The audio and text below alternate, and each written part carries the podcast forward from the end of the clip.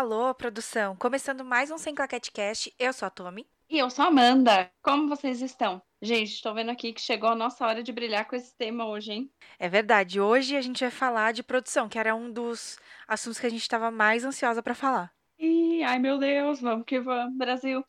Mas antes disso, vamos lembrar vocês de seguirem a gente no nosso Instagram. Tem um conteúdo exclusivo rolando por lá, muito legal, várias coisas diferentes. Então segue a gente lá, é arroba É isso aí, dá aquela força pra gente. E, bom, bora lá falar sobre Prods, né? Famosa, é o que a gente mais gosta. Bom, acho que começando é, a introduzir esse assunto, é legal a gente falar sobre aquela hora que a gente recebe o projeto, né? A ideia, a proposta do todo lá, né? Sim, que é o quê? Quando ou o professor passa o tema do trabalho, ou quando você recebe realmente uma proposta profissional, né?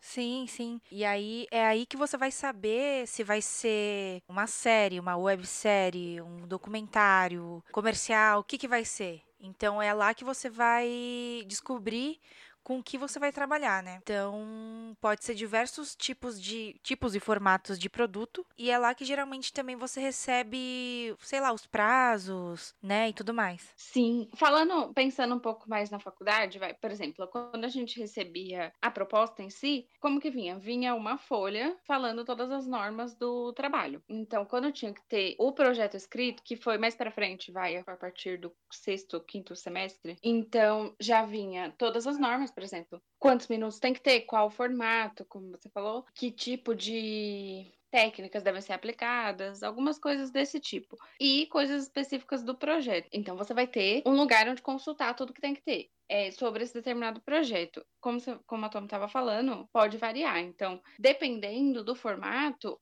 a produção vai ser diferente. Sendo é, ficção, por exemplo, você tem que ir atrás de locações, atores, catering, toda a infraestrutura, tudo muito específico, né? No caso de documentário, isso pode variar dependendo do estilo do documentário e do próprio tema do documentário em si escolhido pela equipe, né? É verdade. E é importante falar que qualquer tipo de, de formato e gênero envolve muita pesquisa, né? Porque se você for fazer uma ficção, é, você vai ter que pesquisar sobre o assunto que vai ser aquela ficção. É, se for de época, enfim, né? Se for falar, tipo, de, de algum assunto muito específico. E documentário é a mesma coisa. Você vai ter que pesquisar sobre o assunto daquele, do documentário, né? Para ir atrás da, das autoridades e, e aonde você consegue, vai conseguir encontrar essas pessoas, né? No caso do documentário. Da ficção, mas para construir o universo todo, né? O, o roteiro, tudo para ficar bem fechadinho e coerente, né? Sim, exatamente. Até é legal falar dessa parte da importância da pesquisa, né? Porque, por exemplo, quando a gente recebe o, o projeto, para começar, principalmente na faculdade, né? Para começar a parte da pré-produção, é, a gente depende muito de alguns fatores. Então, precisa ter um roteiro para você saber o que, que você tem que ir atrás, né? Algumas coisas dá para ir adiantando, então dá para ir fazendo a parte toda de organização, né? Mas a parte em si, que envolve tudo, como essas gravações e tal, você precisa muito do roteiro. Junto com o roteiro, o que, que é feito? Toda a pesquisa. Que é isso que você falou. Então, é o que vai determinar, por exemplo, se é uma série de época, é o que vai trazer qual a época, o que, que tinha naquela época tudo mais. Então, de acordo com a pesquisa e com o roteiro, você consegue ir atrás de elenco, de objetos, locação, tudo isso, né? Então, é o que vai embasar tudo que você vai conseguir. Então, desde é, uma determinada casa, determinado local, quanto o garfo que o personagem vai estar usando na cena. Tudo isso vai envolver a pesquisa que vai ser desenvolvida junto com o roteiro, né? Sim, tanto de desses objetos de cena, é, figurino, é, sei lá, carro, tudo. Tanto das falas, né? Das gírias, dos costumes e o que estava na moda, né? Na época, enfim. Então, Sim. tudo isso, a pesquisa que vai ajudar, né? Você a conseguir encontrar o caminho para ficar o mais parecido possível, né? E é até legal falar, né? Porque, por exemplo, a gente foi notando essa importância na prática mesmo, porque até então era tudo mais assim, ah, é, vai envolver mais direção de arte, a, a direção de atores, enfim, não sei o quê. E aí foi fazendo mesmo que a gente percebeu, né? Tipo assim, que a pesquisa estava andando juntinho com a produção, porque teve vezes que a gente precisava ir procurar figurino, então ir nos brechós, ir nas lojas, olhar nas nossas próprias coisas, e, e tudo isso a gente precisa dessa, dessa parte de embasamento, né? Para conseguir as parcerias, para segurar tudo e justificar, porque cada coisa foi escolhida, né? Com certeza. E além disso, né, é importante falar que todo projeto, digo, projeto escrito, é necessário ter essa pesquisa, né? Como que você embasou o seu projeto? Como que você chegou nisso aí no, no produto final, entendeu? Então, é importante por precisar ter essa parte de pesquisa no projeto final, escrito. É, é até legal falar, né? Porque a gente estava falando esses dias, quando a gente escreveu o projeto do TCC, eles passavam nos anos 90 e tudo mais. E muita coisa a gente perguntou para os nossos pais. Tipo assim, ah, como que era nos anos 90? Que roupa que você usava? Você tinha celular? Para saber, tipo, a, de acordo com a classe social dos nossos personagens, a classe social dos nossos pais, o que, que eles teriam, o que, que eles não teriam é, com relação a condições financeiras ou a localização que eles moravam. E aí, depois, na hora de escrever o projeto, a gente ficou tipo assim, fonte, pessoas que viveram no rap. e, mas é, foi muito legal, porque assim, a gente é dos anos 90, mas a gente nasceu no fim dos anos 90, então a gente viveu dois, três anos dos anos 90 Sim. e a gente era bebê, tá ligado? Então não tem como saber, nossos pais viveram os anos 90 inteiros, né? Então serviu muito de referência pra gente. A gente, eu lembro que a gente pegou fotos, né, da época, para prestar atenção, né, nas roupas, é, como que, é, quais eram os carros e tudo mais, né?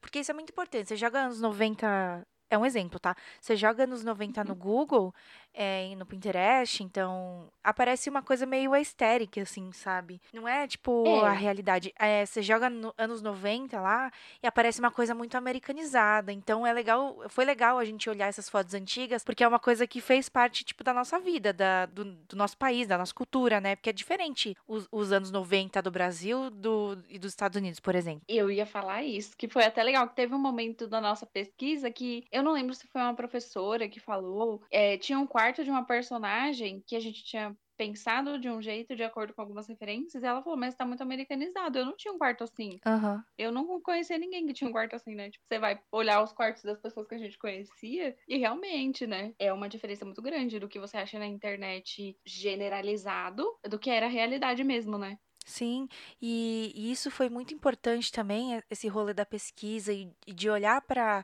coisas, né, para a realidade das pessoas que fazem parte da nossa vida e, sei lá, da nossa cultura, né? Porque daí no projeto final ficou uma coisa assim que você vê que é, tipo, é do Brasil, entendeu? É claro que teve muitas referências e influências americanas, inclusive uma das séries que a gente pegou de referência é americana, né? Mas Sim esse, essa pesquisa, né, foi muito importante para a gente deixar o máximo assim mais próximo da nossa realidade, né, do Brasil. Exatamente. Até porque a gente fez uma websérie. Então, nos anos 90, não tinha tanto esse formato retratando os tempos atuais. Então, tipo assim, era uma coisa que acontecia mais em novelas, em alguns filmes. Então, o que a gente tinha de material de referência de coisa brasileira dos anos 90 era muito específico e muita coisa no Rio de Janeiro. E aí a gente queria São Paulo. Então a gente foi fazendo essa pesquisa da realidade mesmo, né? É até legal. É, daria, dá para fazer um episódio falando só de do projeto, né? É verdade, interessante a gente fazer, porque é isso que você falou da era muito tipo de novelas, principalmente da Globo, né? Então tudo no Rio de Janeiro.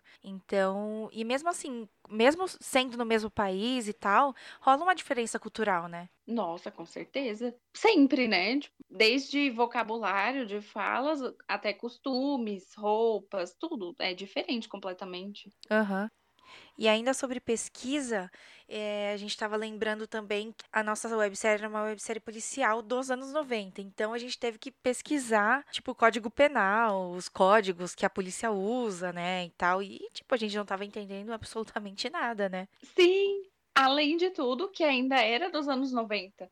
Então, porque, por exemplo, as leis mudam, né? Coisas acontecem e tudo mais. Então a gente tinha que entender a linguagem lá jurídica, que já é toda floreada, né? Todo um negócio. E ainda procurar de quando que eram as leis, se teve alteração, como que era a lei antes. Então, tudo isso ia embasar o nosso projeto escrito foi extremamente, diretamente ligado ao, à prática em si do roteiro, não 100%, mas muita coisa a gente usou. Por exemplo, se a pessoa é, fala alguma coisa, ela seria presa por quanto tempo? Ou ela seria só, sei lá, questionada, alguma coisa do Advertida, tipo. né? Sei lá. Isso. Então foi tudo uma coisa que a gente teve que verificar para trazer o mais próximo possível da realidade. Claro que, como eu falei, é, não foi uma coisa que o roteiro dependia 100% disso, porque era uma ficção. Então, se, ai, não era exatamente assim na realidade. Na nossa realidade ia ser, porque a gente precisava para dar certo o roteiro. Uhum. Mas todos os detalhes que a gente conseguia, a gente foi embasando com fatos reais, né? Sim, eu lembro também, porque assim, é grande parte da nossa websérie rolava dentro de uma delegacia. Então a gente olhou fotos de delegacia no Brasil também. Eu lembro que é, eu cheguei a ver muitos episódios daquela série brasileira. É documental, né?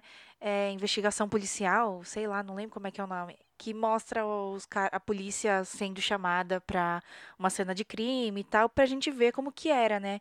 Aí eu lembro que eu cheguei até a ver é, uns crimes, tipo, mais antigos, assim, pra ver, né?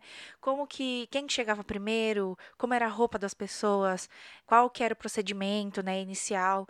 Então eu lembro que eu assisti bastante coisa disso, e pra gente ver também, né, que objetos eles levavam, é, como que fazia, entendeu? Porque teve uma cena lá de crime na nossa websérie, e aí a gente precisava de alguma referência, né? Porque a referência que a gente tem é muito americanizada, né? Então por isso que a gente foi atrás de assistir esses programas documentais para ver as referências e tudo mais. E além disso, eu lembro que você até me mandou alguns episódios para ver. É, e além de, de toda essa parte de buscar referências do audiovisual e tudo mais, a gente fez pesquisa também em jornais da época.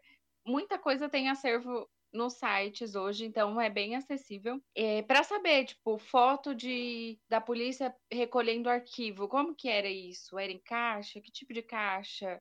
Eles levavam computador? Então a gente pesquisou muito em jornais alguns crimes da época, tipo o maníaco do parque, essas coisas. Tem matéria falando sobre isso, né? Uhum. E muito assim para ver é, essa parte, né, de como que era na realidade, pra gente poder reproduzir na nossa websérie e em relação à linguagem, né, que eles usavam, é, como que eles se comportavam lá na cena do crime e tudo mais, né? Então isso foi muito importante pra gente. Sim, termos técnicos, vestimentas, né? Uhum. Eu lembro que a gente ficou na maior dúvida na perícia. É, as falas, né, do, no roteiro, né? Então, isso daí foi muito. Foi legal de ver e legal de produzir, né? Mas foi muito importante, sim, foi fundamental. É até legal falar, acabei de lembrar de um negócio aqui, hein? Que na nossa banca, um dos como que chama? Gente, jurados? Não. É, uma das pessoas da banca lá, não sei. Isso aí mesmo. Os professores, um deles... integrantes. É, é, eu não sei porque veio jurado na minha cabeça. Não deixa de ser. Mas um deles, porque assim, tinha um carro na nossa série. Ah, que é já verdade. foi um sacrifício. E aí, tinha a placa do carro, tava lá, né? Aí uma dessas pessoas da banca falou assim: ai, mas nos anos 90 a placa não era com esse tanto de dígito. E aí a gente era assim. A gente não, e, e aí falaram que era amarela a placa na época e tal. E aí, tipo, na verdade não era, gente. A pessoa confundiu mesmo. Mas aí a gente ficou tipo, meu Deus do céu. A gente pesquisou. A gente tá? pesquisou. Era sim, sim. Como era uma coisa de época, além dos elementos, né, normais que se julga numa banca de TCC, julgaram como que a gente reproduziu, né? Se tava parecido, né? Se vazou alguma coisa. Então, tudo isso eles falaram, né? Sim, toda a caracterização, né? Porque era um elemento essencial da história. Se se passa nos anos 90, tem que parecer nos anos 90, né? Uhum. Então, aí cada detalhe, nada passou. É verdade. Bom, é recebido o, a proposta com o roteiro pronto e a pesquisa, né? Tudo. É, eu acho legal a gente começar a falar de, das decupagens também, né? Que é uma coisa, assim, fundamental pro andamento da coisa toda. Gente, não tem como viver sem a decupagem. Não tem como. Então, o que, que é a decupagem em si? Bom, tem a decupagem do diretor, né, que vai receber o roteiro, aí ele vai fazer toda aquela primeira leitura e vai organizar, ele vai basicamente traduzir aquela parte que tá toda escrita em imagem. Então, vai descrever como vão ser os planos, como que as cenas vão ser gravadas e tudo mais. Então, ele vai fazer toda essa transformação do escrito em imagem. E tem a decupagem da produção, que é o quê? Basicamente, descrever cena a cena, cada cena de separadamente, né? E escrever. Quem que tá naquela cena, onde que é, quais são os principais acontecimentos? E se o ator vai interagir com alguém, se ele vai interagir com algum objeto da, do, do cenário, né? Então é basicamente isso, o, a decupagem da produção, né? E é aí que vai o negócio tomando forma, porque você vai, é aquele negócio, fazer aquela grande lista, então todos os, os tipos de locação que você vai ter de acordo com o roteiro, então é, é muito interna, é muito externa, é, quantos personagens? Os personagens são jovens, são velhos, são mulheres, homens, animais? Por exemplo, objetos que nem a gente falou no último episódio do orelhão do nosso TCC, né? Um clássico. Isso entrou no... Isso entrou na nossa decupagem. Então, por exemplo, você tem celular, é, computador, quantos computadores, quantas cadeiras. Essa primeira decupagem da produção, ela vai envolver muito isso, necessidades que o roteiro tem e que você precisa conseguir. Então a gente até acaba dividindo em prioridades. Então, coisas que são extremamente necessárias e coisas que podem mudar ou podem sair, né? Enfim, tudo isso vai ser discutido junto com a equipe, mas na nossa primeira leitura a gente já faz essa análise, né? Sim, importante falar que ao longo do, do processo, né, do rolê todo, isso vai se adaptando, né, à, à realidade de cada equipe. Então, muita coisa entra, a maioria das coisas saem, e é legal você meu, tudo que você tiver em casa, ou que você conheça alguém que tenha, vai pedindo emprestado, entendeu? Leva para você, assim, a não ser que você tenha um orçamento infinito, gastar o menos possível, né? Nossa, sim. O que que a gente conseguiu de coisa era tipo assim, gente, eu tenho uma blusa aqui, serve para figurino, e aí mandava foto para justamente fazer isso, né? E, e ir otimizando o orçamento. Quando você tá na faculdade, é muito limitado. Então, ele tem que ser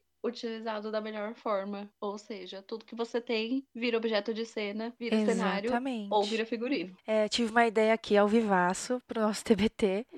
A gente fazer algum TBT de levando das fotos, tipo, com o carro cheio e tal. Ou levando as sacolas, tá ligado? Eu acho legal a gente colocar isso. Porque foram muitas, gente. Muitas. Eu amo. Se eu não me engano, tem uma foto que tá o sofá da minha sala assim, cheio de, de mala. Tem, tem essa foto. Vamos fazer esse TBT, já amei. Vamos que let's. E bom, acho que a decupagem é basicamente isso. É importante dizer que cada equipe, cada diretor faz a decupagem de uma forma diferente, né? Mas no geral é basicamente isso. Cada profissional também faz, de acordo com a sua determinada área, faz essa primeira leitura e a sua decupagem focado no, no seu rolê. Então, ah, é diretor de arte, vai focar na parte de arte. Diretor de fotografia, vai focar na parte de fotografia, se é interno ou externo, precisa de luz ou não, é, qual é a estética que o diretor e o roteirista propuseram. Enfim, essa primeira leitura gera todas essas decupagens e toda essa, é, como se fosse organização dos elementos, né?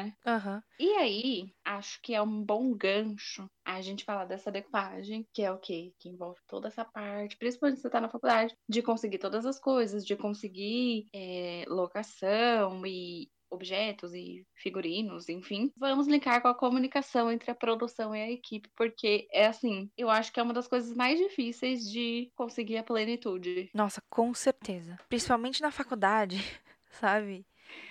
É muito importante frisar que tudo, cada passo, cada decisão é bom ambos os lados é, manterem o lado oposto informado, né? Qualquer ideia, qualquer coisa. Sim, aprendemos errando. Com Sim. certeza. Mas é- isso é muito real. Por que que acontece, gente? Na faculdade, vocês acompanharam alguns dos nossos relatos nos últimos episódios. Se vocês não acompanharam, vale a pena acompanhar, gente. Já estamos no episódio 10. 10. Esse é o 10. uhul. 10 episódios. Uma vitória. Nossa, chegamos até aqui, Brasil. Então, o que que acontece? Na faculdade você muda de grupo 800 vezes, com mil pessoas diferentes. Uhum. Então sempre vai ter um, um ruído, um probleminha, um, formas diferentes de se comunicar. E aí, o que, que a gente aprendeu disso? O WhatsApp, gente, é uma ferramenta maravilhosa, incrível, sensacional, tudo. Porém, tem que ter comunicação além do WhatsApp, porque senão vai dar merda, com certeza. Pois é. É claro que vai ter aquela pessoa que vai simplesmente fingir demência, ignorar, por N motivos, né? Mas é muito importante deixar, não deixar passar nada. Importante também, tudo que for falado no WhatsApp e tal, foi combinado, é legal levar escrito numa pauta no- numa reunião presencial, por exemplo, né? Sim, uma coisa que a gente fazia muito no final era o quê? O que a gente falava em reunião, a gente mandava no WhatsApp, como forma de documentar o que ficou lá. Então, se você estava com dúvida no que a gente falou na reunião, você ia lá no WhatsApp, tava lá. Além disso, tinham as pautas escritas, então a gente fazia uma pauta no Drive, bonitinha, fofa, Pra cada Que era encontro, vai, dizemos, digamos assim. Que era pra, tipo assim, todo mundo saber o que, que vai ter nessa reunião, o que, que a gente vai falar, se tem algum tema, já adiciona lá. E depois, todo mundo saber o que foi dito, então ficava lá documentado. Viramos adeptas da reunião presencial, é, por quê? O que, que acontece no WhatsApp? Ele é maravilhoso, resolve muitos problemas, então, principalmente quando a gente tá resolvendo algum BO, por exemplo, fomos comprar coisas no mercado. Gente, não tem um negócio que a gente tinha idealizado, o que, que a gente faz? Alguém tem alguma ideia, não sei o quê? Nossa, WhatsApp maravilhoso. Achei um figurino aqui, ó, isso aqui serve, vai ajudar? Consegui essa poltrona, podemos usar? Esse tipo de comunicação flui muito bem no WhatsApp. Agora, coisas de decisão, então, é, por exemplo, alguma coisa envolvendo diretamente o roteiro ou algum problema muito específico de é, produção, por exemplo, não conseguimos uma locação, não temos ator, ou a gente só tem um item do cenário até agora. Alguém tem,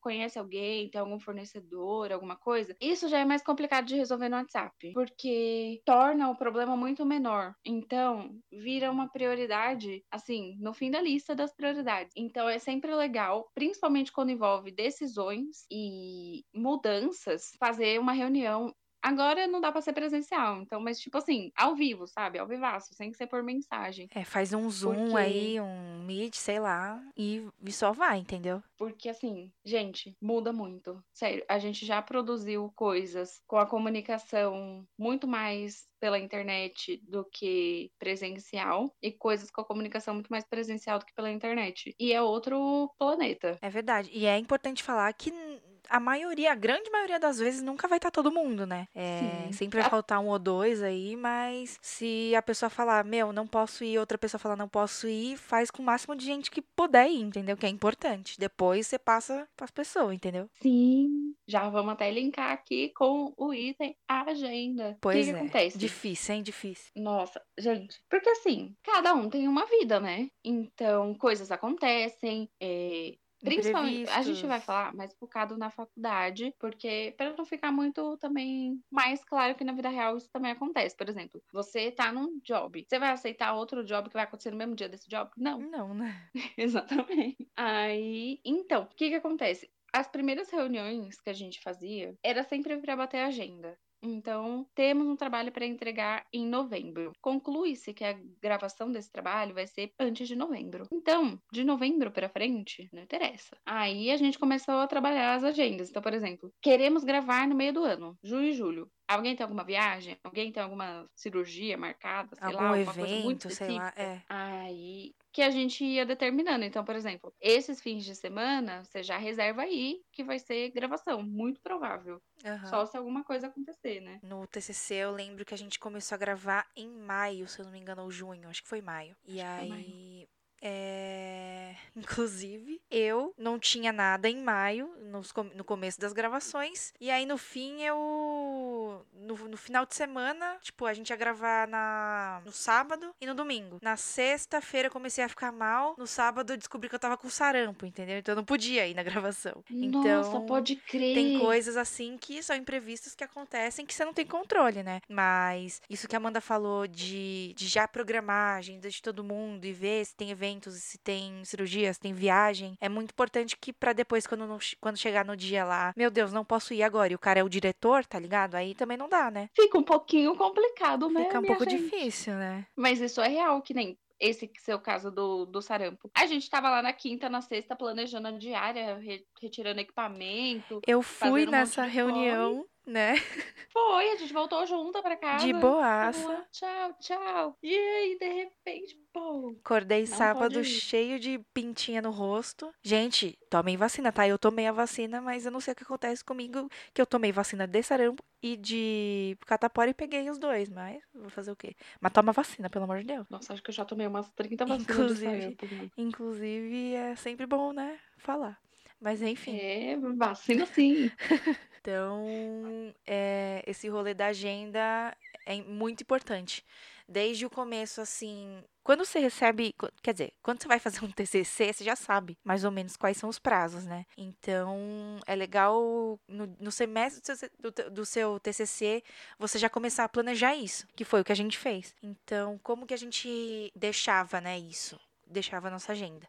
A gente tinha o nosso e-mail da produtora e lá a gente colocava todos os, os, as coisas importantes, seja a gravação, seja a reunião, seja é, um dia que a gente tirou para ir buscar objetos e ver figurino. Então tudo a gente colocava lá para todo mundo ver, né? Porque a produtora, todos os integrantes da produtora têm acesso ao Google Agenda, né? Enfim, seja lá qual plataforma você for usar. Então, esse foi a melhor, essa foi a melhor forma que a gente achou, né? Sim, é até legal falar, gente. Essas ferramentas é, compartilháveis são muito interessantes porque você consegue centralizar a informação. Então, ao invés de você pegar, vai, por exemplo, fizemos uma reunião, vimos a agenda de todo mundo tal, ficou a gravação para 20 de maio. Ao invés de você pegar, mandar um e-mail para cada um, avisar cada um, sabe, tipo, confirmando, você põe lá e compartilha com todo mundo. E aí todo mundo vai receber o, a notificação, o alerta, o aviso falando, esse dia tem gravação. Então, é mais uma confirmação. Porque são coisas assim, não tem como você ficar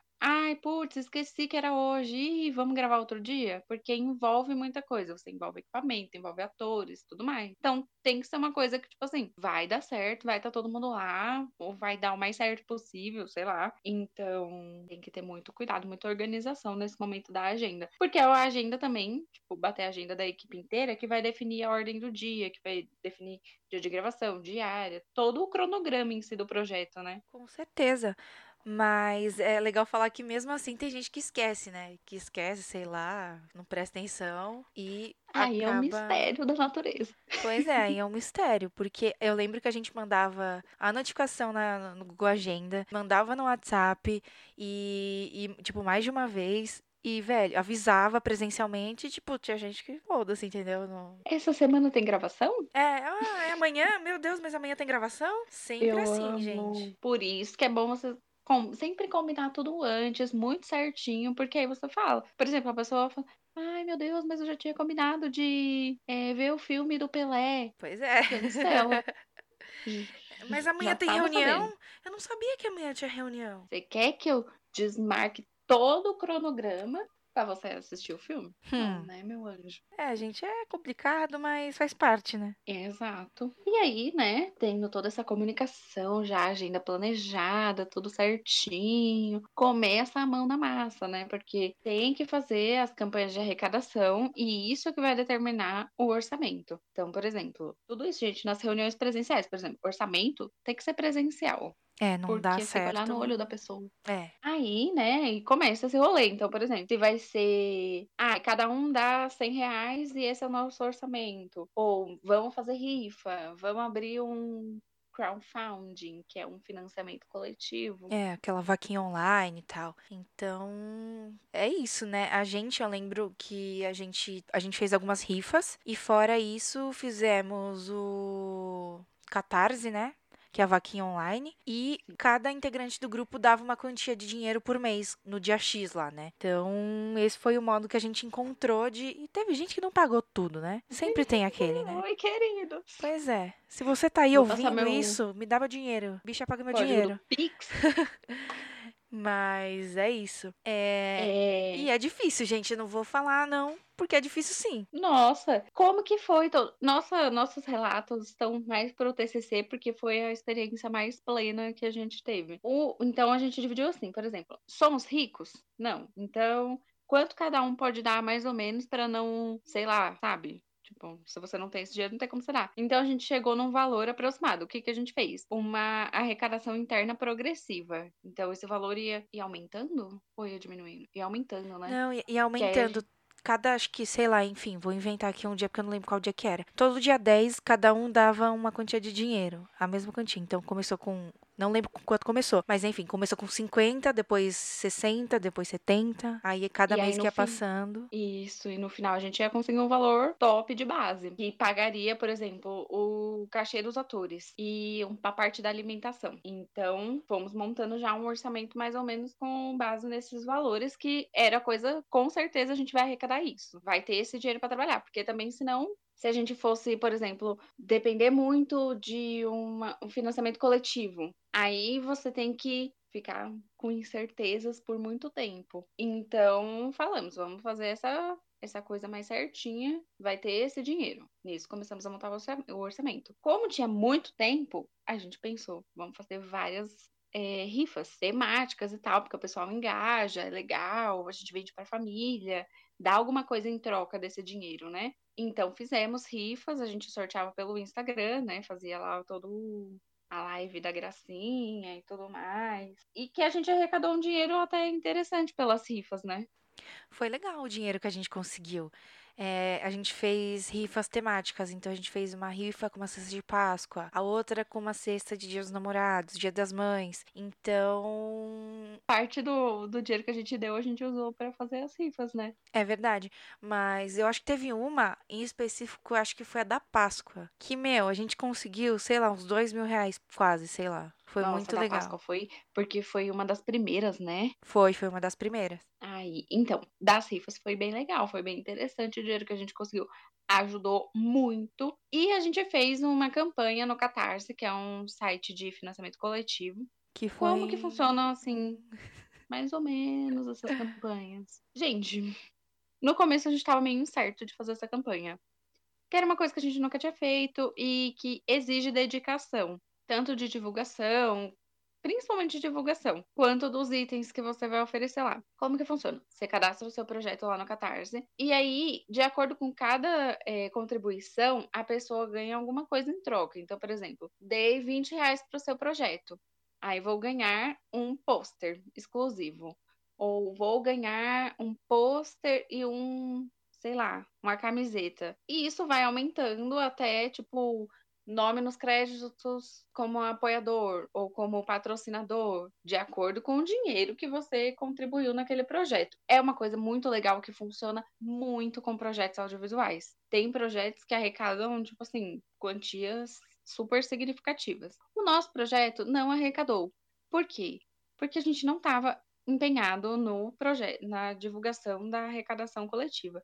Então, é, foi uma coisa que acabou ficando meio de lado, sabe? Tipo, ah, tá lá no Catarse e, e é isso aí. E como a gente tinha outras fontes de arrecadação, outros dinheiros vindo de outros lugares, acabou ficando meio de lado. Mas é uma coisa bem legal se você tiver um planejamento de divulgação, uma coisa que desperte interesse nas pessoas em doar e que seja, tipo, muito bem feito todo esse processo. Se você tiver um tempo também para arrecadar isso antes, porque a gente precisava do dinheiro para produzir o projeto. Então, era uma coisa que tinha que vir até determinada data. Tudo isso foi dificultando, mas é uma forma de conseguir dinheiro bem legal. Além de vender coisas, né? Tem gente que faz brechó, tem gente que faz é, doces. E é importante falar também que no Catarse, vaquinha online e tal, você tem que dar essas recompensas. Então você precisa separar uma grana para mandar produzir essas recompensas, né? Então tem que pensar direitinho. Esse negócio do tempo que a Amanda falou é muito importante também, porque geralmente se tem um tempo muito mais extenso do que a gente tinha, né? É... E é legal falar também que quando você coloca o seu projeto no Catarse, você tem toda uma descrição do que, é o projeto, é, que, que vai contar a história, né? Como é que vai ser. Então, é legal falar disso também. Sim, tem todo um, um capricho, né, para apresentar o projeto. Tem um, vídeo de apresentação lá com a pessoa falando, um, um teaserzinho. É muito legal você já oferecer alguma coisa, né? E é legal também você colocar o vídeo com algum integrante, né? Sei lá, do da produtora e tal, porque aí aparece o rosto de alguém, né? Então a pessoa, na hora de contribuir, sei lá, se solidariza, talvez. É, se identifique, não sei. Então isso daí é legal também. É, faz aquele, sabe, traz aquela proximidade, né? Oi, sou eu que tô te pedindo. É, é, isso é legal. É difícil, mas vale a pena, gente. Teve o. Como é que chama aquele moço? Selbit, né? Que fez um catarse ah, pra. É, pro um jogo dele, né? Um negócio assim. E. Gente, Bom. bombou demais. Mas também, né, é o Selbit. Mas Ai, isso que é uma a gente coisa. queria incluir ele? Lembra? A gente queria incluir o Selbit porque ele faz os bagulho de enigma e tal, e a nossa série era meio de suspense. Era meio não, era um suspense policial. E a gente queria criar alguma coisa pra chamar o Selbit pra fazer, tipo, um vídeo no canal dele, sei lá, de um enigma da nossa websérie, tá ligado? Foi uma ideia. Gente, vocês aí. estão entendendo. Ficou. O céu era o limite. O céu era o limite. Que isso? Até onde os olhos alcançam era tudo nosso. Exatamente. Aí que chegou o choque da realidade, né? É. Com o orçamento e as campanhas já pré-definidas e as metas, tudo mais, a gente sabia mais ou menos quanto dinheiro a gente ia ter. Por exemplo, rifa, ai, cada um, qual o mínimo de rifas cada um consegue vender? Ah, eu consigo vender cinco dentro da minha casa, que eu vendo uma pra minha mãe, uma pro meu pai, uma pra minha tia, enfim. Então a gente tinha o mínimo quanto que a gente ia conseguir arrecadar. Nisso, o que, que a gente começou a fazer? O planejamento de gastos. Por quê? Porque a gente precisa primeiro ter uma ideia, como se fosse um orçamento especulativo, tipo, mais ou menos quanto que a gente vai gastar, para conseguir ir encaixando. Então, por exemplo, ai, é tanto com comida. Aí a gente começa a ir atrás de permuta, fazer orçamento com fornecedores para ver o que, que sai mais barato e manejar tudo, né? Sim, e em Então- mercado para pesquisar preço, que será que vale mais a pena a gente perder um tempo a mais aí fazendo o catering?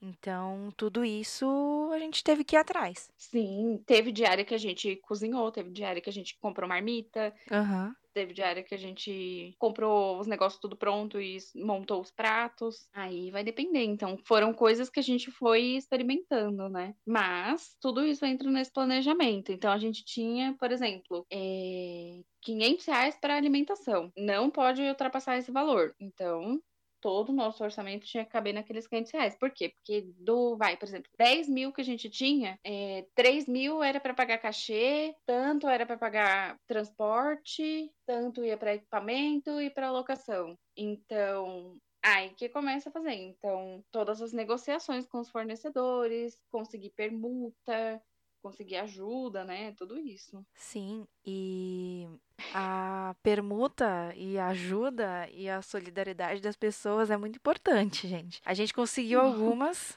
é, com cabelo e maquiagem, né? Que tinha a mãe de um integrante do grupo, sei lá, tinha um salão. Aí ela, tipo, ofereceu, aí a gente conseguiu, né, uma, uma maquiadora, né, pra gente. É, teve um. O nosso, o nosso carro, né? A gente conseguiu emprestado também, só pagamos, tipo, uns 50 reais lá. Então, meu, isso é muito importante, velho. É, reaproximem-se daquelas de pessoas, entendeu? Para conseguir aquela ajuda. Por isso que a gente falou lá num episódio do começo, que eu nem lembro mais, que são tantos, né? Você já ouviu? Mas enfim, a gente falou no episódio lá do começo que é sempre bom você ter boa relação com as pessoas. Porque é aquele negócio, você pode trocar, por exemplo, ai, a gente poderia gravar aqui no seu estabelecimento, fazer uma divulgação em troca, coisas assim. No mundo profissional, isso é um pouco mais complicado. Existe também muita permuta, gente. Mas quando você é universitário, todo aquele negócio de ser um trabalho acadêmico, de nós estamos tentando, olha como a gente está estudando, bonitinho, tal, ajuda a gente.